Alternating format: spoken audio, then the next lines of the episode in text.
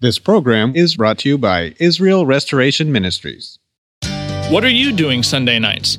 Come join Friendship with God radio Bible teacher Tom Cantor of the Friendship with God Fellowship Church every Sunday night at 5:30 p.m. at The Vine at 9336 Abraham Way, Santee, California.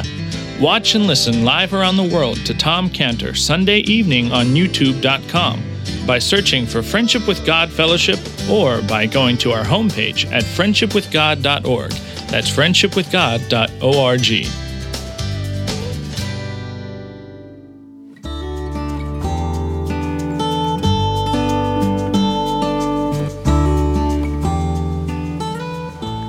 Welcome to Friendship with God with our Bible teacher, Tom Cantor.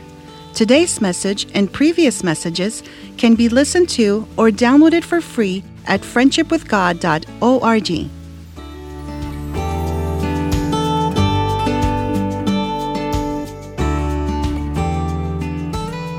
in Isaiah 53:11, Isaiah 53:11, he shall see of the travail of his soul and be satisfied. This is the yada knowledge that he has by feeling is what is meant when it says how Jesus Christ has experienced the feeling of our griefs, the feeling of our sorrows, the feeling of our weaknesses. In Hebrews 4:15, Hebrews 4:15, it talks about him being touched with these feelings. Hebrews 4:15, we have not a high priest which cannot be touched with the feelings of our infirmities, but was in all points tempted like as we are, yet without sin. Our infirmities came to him with one big open yada hand, and it touched Jesus Christ, and that's what makes him an approachable high priest. We have a high priest in Jesus Christ who is approachable because he has felt with an open hand the feelings of our weaknesses and our temptations. He understands, he understands because he's been touched with the open hand of our sorrows. This has made Jesus Christ both an understanding and an approachable high priest. Not like the priest that Cheryl and I encountered one cold winter day when we were in London's Westminster Abbey. It was so cold. It was cold outside. There is a coldness in, in England that uh, I think they have. They have. They, they've got the corner on the coldness for the world. They can, it can be so cold there. They have such piercing coldness. I remember one time I was with some uh, business people there and walked outside and it was sunny and he looked up and says, "Oh, this is beautiful." just like it is in England three days out of the year. he said three days. It's cold. Anyway, it's cold inside Westminster Abbey that day, cold outside, and Cheryl was shivering and, and said to the priest who came by, It's so cold in here, she said. And the priest said, My dear, when you are filled with the love of God, you don't feel cold. that was not an understandable and approachable priest. But Jesus Christ is not like that. He's understandable, he's understanding, and he is approachable, a high priest, because in Hebrews 4:15, as we saw, he's been touched with an open hand with the feeling of our infirmities. So all this is to show what God wants us to see in verses 1 and 2, that God has such strong feeling here in these verses that three times in these two verses, God cries out with a call, here, here. And twice, God uses the word controversy. There is a controversy. He's describing his passion. God twice is pleading in verse one. He has the word contend, which means plead. In Micah 6 2, Micah 6 2, he will plead with Israel. God is so frustrated that Israel is not hearing his passionate cry, that he turns now, God turns now in absolute frustration to mountains, to hills. And he says in verse 1, in verse 1, contend thou before the mountains and let thy hills hear thy voice. And just when we see God turn to call to the mountains and the hills to hear his cry, it reminds me one time when I was so frustrated about how the Jewish people were not hearing me when I brought the gospel to them. And, and one day I was just out in my little 14 foot aluminum boat, all alone out there in the, in the middle of the Sea of Cortez. Well, not that far out, but I felt I was in the middle of the sea. But anyway, in front of Loreto there. And I was out there feeling nobody's listening. And I looked out, and all of a sudden there were two pelicans that came right up the side of the boat. And they were sitting in the water right next to my little boat, these two pelicans. And at first I started, and I just started to talk to the two pelicans, you know, and I pretended they were people. and I preached the gospel to them, those two pelicans, and they didn't fly away. They were just so happy about that. And afterward, I thanked them for listening and for not flying away. And this is God's controversy. He's so frustrated with Israel, he's pleading with Israel. It's so personal with him that he turns to the mountains and he says in verse 1, it doesn't end with, let the hills hear thy voice, but verse ends with, let the hills hear thy voice. It doesn't say, it doesn't say, let them hear thy words, I meant to say. He doesn't say, let them hear thy words. He says, let them hear thy voice. There's a difference because it's the voice of God that's heard in the words. The voice of God is heard in the word, which means that the words are so closely associated with the person of God. A voice is like a fingerprint. It's like a fingerprint. A voice is unique to a person. We recognize people by their voices, which is what John 4 is all about. When Jesus talked about his voice, he was talking about the fingerprint, the recognition of his voice when he said in John 10, John 10, 3, he said, To him the porter openeth, and the sheep hear his voice, and he calleth his own sheep by name and leadeth them out.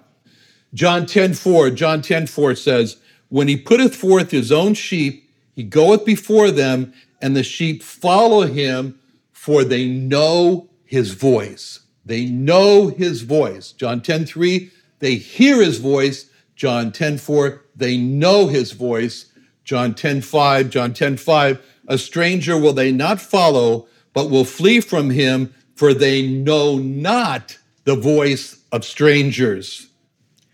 John 10 16, John 10 16, other sheep I have which are not of this fold, them also I must bring. They shall hear my voice, and there shall be one fold and one shepherd. You know what the one fold and one shepherd? All the sheep the Mongolian sheep and the Tanzanian sheep and the Eskimo sheep, along with the Jewish sheep, they're all going to get together and they're going to say, You know what we share in common? We know the voice. We know the voice of Jesus Christ. And that makes us brothers. We know the voice because he said the all important principle about a person who is in Christ is John 10 27. John 10 27. My sheep hear my voice and I know them and they follow me. It's just like when we hear a familiar voice, we say, we say, uh, maybe someone calls us the phone or is a distant, is that you, John? I know it's you, John. I recognize your voice. I recognize your voice. So that's just like when we read the Bible and we read a verse and it becomes alive to us. And when that happens, we say, Is that you, Jesus? I know it's you, Jesus. I recognize your voice. So here, God is so full of passion about his controversy with Israel that God, as we said, he turned to the mountains, just like turning to pelicans, and he commands the mountains to hear. And God turns to the foundations of the earth, and he commands the foundations of the earth to hear him in verse 2. Verse 2 Hear ye, O mountains, the Lord's controversy, and ye strong foundations of the earth. And if Israel will not hear, then God will turn to the mountains and he'll turn to the foundations of the earth, which are more inanimate than pelicans. And God will be heard, even if he is to be heard by just mountains and foundations of the earth, the Lord will not go unheard. And God calls his contention, his trouble, his disagreement with Israel in verse 2. Verse 2, he calls it the Lord's controversy, the Lord's controversy. In verse 2, God is saying that this controversy belongs to him. God owns this argument, this disagreement with his own, and he labels it, therefore, in verse 2, the Lord's controversy. The Lord's controversy. You know, usually in a family, a family doesn't like to hang out as dirty laundry for the neighbors to see. Very typical that when there's a loud argument in a home that all the windows should be shut so the neighbors don't hear the yelling and all that that's going on because there's just a desire to keep all those disagreements and arguings and controversies inside the walls of the home. Just better that way. Don't hang them out for everyone to see because it's embarrassing. It's embarrassing to let the neighbors see that there's an arguing in the home, and we have to keep up a good image after all in the front of the neighbors. That's what we got to do. But not God. That's the amazing thing. Not God. God lets all his family problems go on full display for the world to see, as God says in verse 2 the Lord hath a controversy with his people. With his people. God doesn't care if the world sees the arguing and the disagreement and the controversy in his home. He puts it all out on full display, he hides nothing. And now, the humility of God this is very humiliating for God, but God doesn't care. He's going to plead with Israel publicly. He'll plead with them before the city of Jerusalem, as when Jesus came near to the city of his people in Luke 1941. Luke 1941, when it says, When he was come near, he beheld the city and wept over it. He cried over his people, over the capital, his city. This is the city of the great king.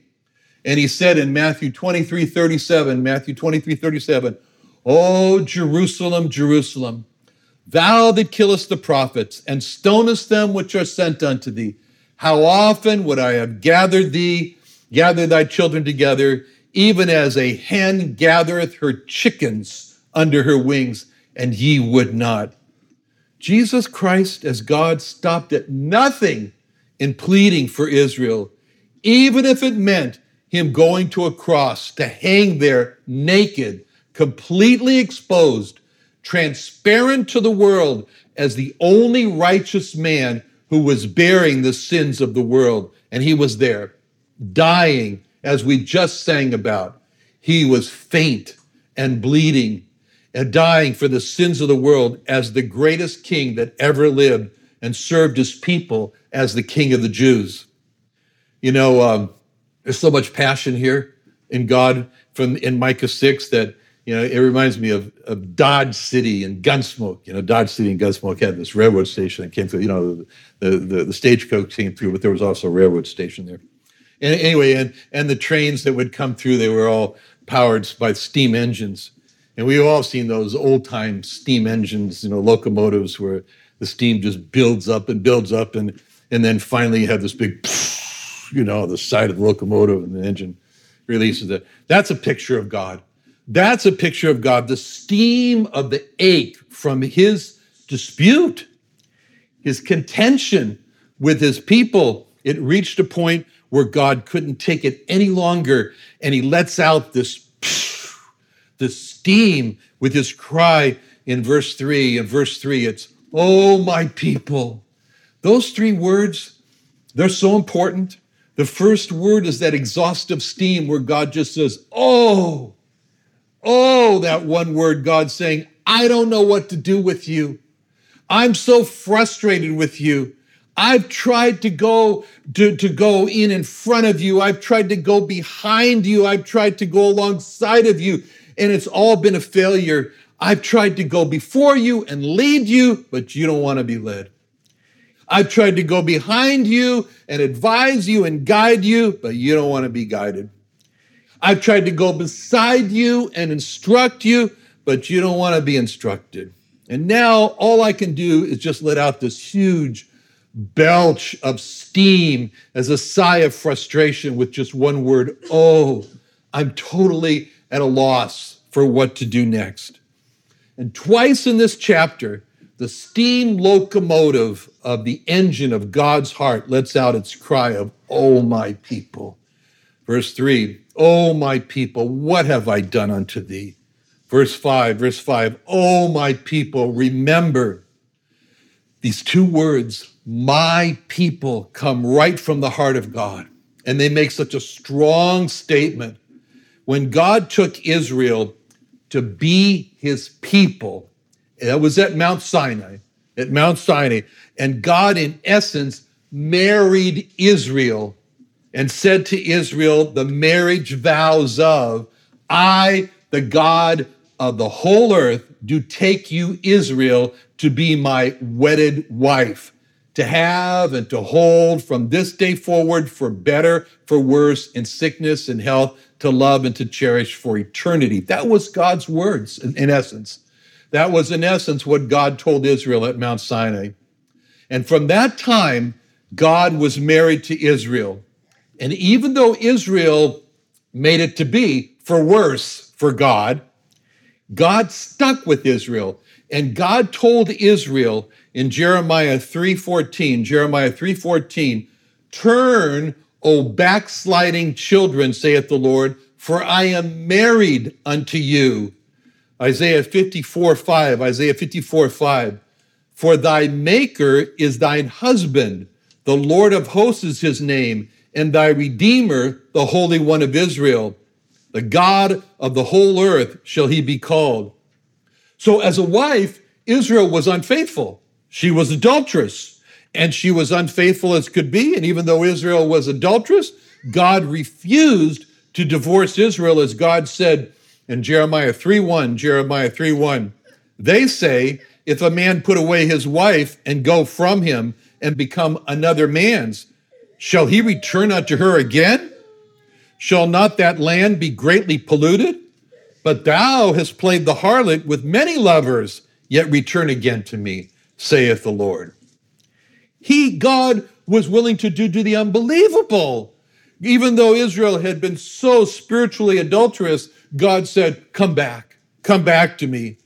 And to show Israel how they committed adultery against God, God took one of his choice very choice prophets, Hosea, and told Hosea, Go out and marry a prostitute named Gomer who will refuse Hosea to stay faithful to you. But God said, God said through Hosea in Hosea 2:19, Hosea 2:19, I will betroth thee unto me forever. Yea, I will betroth thee unto me in righteousness and in judgment and in loving kindness and in mercies. I will even betroth thee unto me in faithfulness, and thou shalt know the Lord. This is what's behind these words, my people. When God says the singular statement that of commitment, where God is saying to Israel, I married you, I married to you. Israel, I will be married to you for eternity. Even though Israel, you go and you get married to others, I will not cast you off. I will wait for you. Even though your lovers will spit you out into the gutter of the street, I'll take you up. I'll clean you up. I'll put you up to be my wife again because that's just who I am. That's God. Deuteronomy 7 9. Deuteronomy 7 9. Know therefore that the Lord thy God, he is God, the faithful God Lamentations 3:23, Lamentations 3:23, great is thy faithfulness. 2 Timothy 2:13, 2 Timothy 2:13, if we believe not, yet he abideth faithful. And the fact that God now in this chapter in Micah 6, Micah 6 2 says, Oh, my people, shows how God is so faithful to refuse to say, you were my people, but you're not my people anymore. No. God says in verse 2, Oh, my people, and he's saying, I won't let you go. I will not let you go. I will do all I can by way of correction, by way of chastening, by way of persuading you. Come to your senses, return to me. And if you don't return to me, it will not be because of me, as I will never stop calling you my people because even though there will be times when there's just going to be a very small, tiny remnant of you that will return to me, I won't destroy you because of that very small remnant, because of that very tiny remnant of the Jewish people, I will continue to call you my people. And now God says in verse 3, in verse 3, he says, Oh, my people, what have I done unto thee? And wherein have I wearied thee? Testify against me. With those words, God is saying to Israel, as a husband with a broken marriage, I'm not giving up on the marriage. I'm wanting to go to, to, to counseling with you, Israel, as my wife. Let's start the counseling session. Now tell me, Israel, what have I done unto you?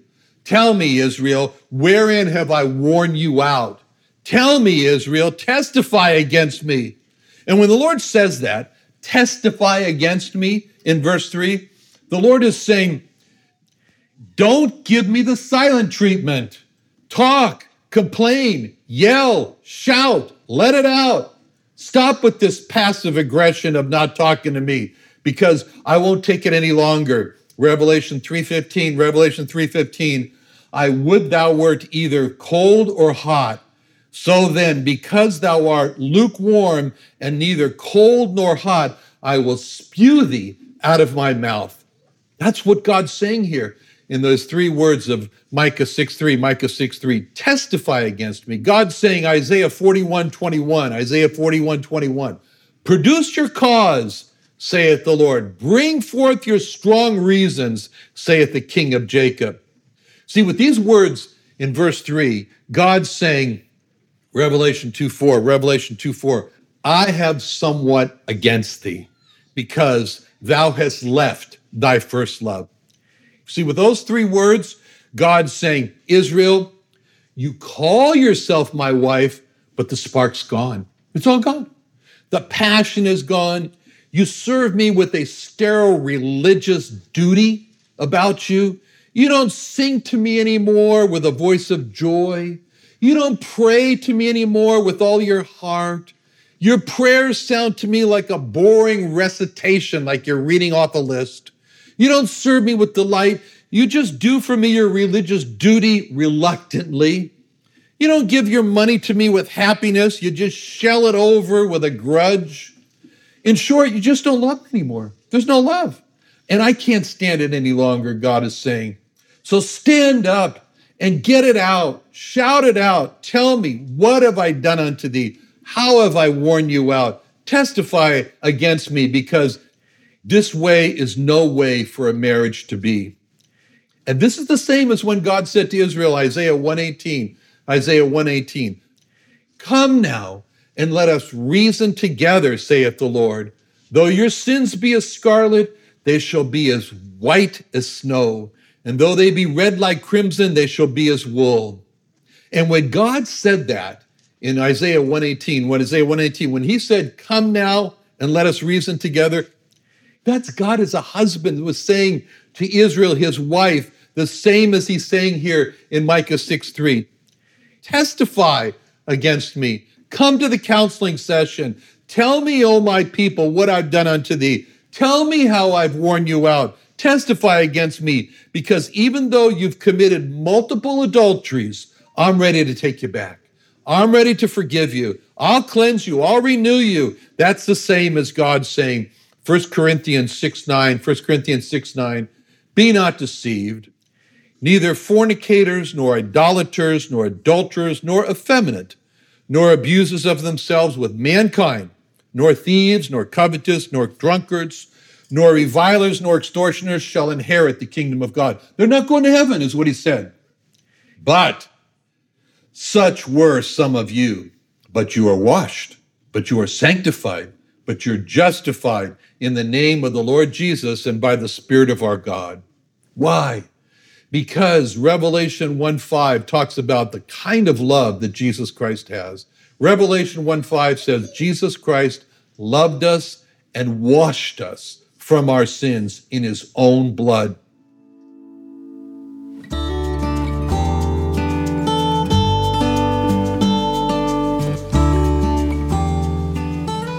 Tom Cantor's messages can be listened to and downloaded for free at friendshipwithgod.org. For other free resources, Email us at tomcantor at friendshipwithgod.org or call us at 800 247 3051. Join our live services on YouTube by searching Friendship with God with Tom Cantor every Sunday at 5:30 p.m. Pacific Standard Time.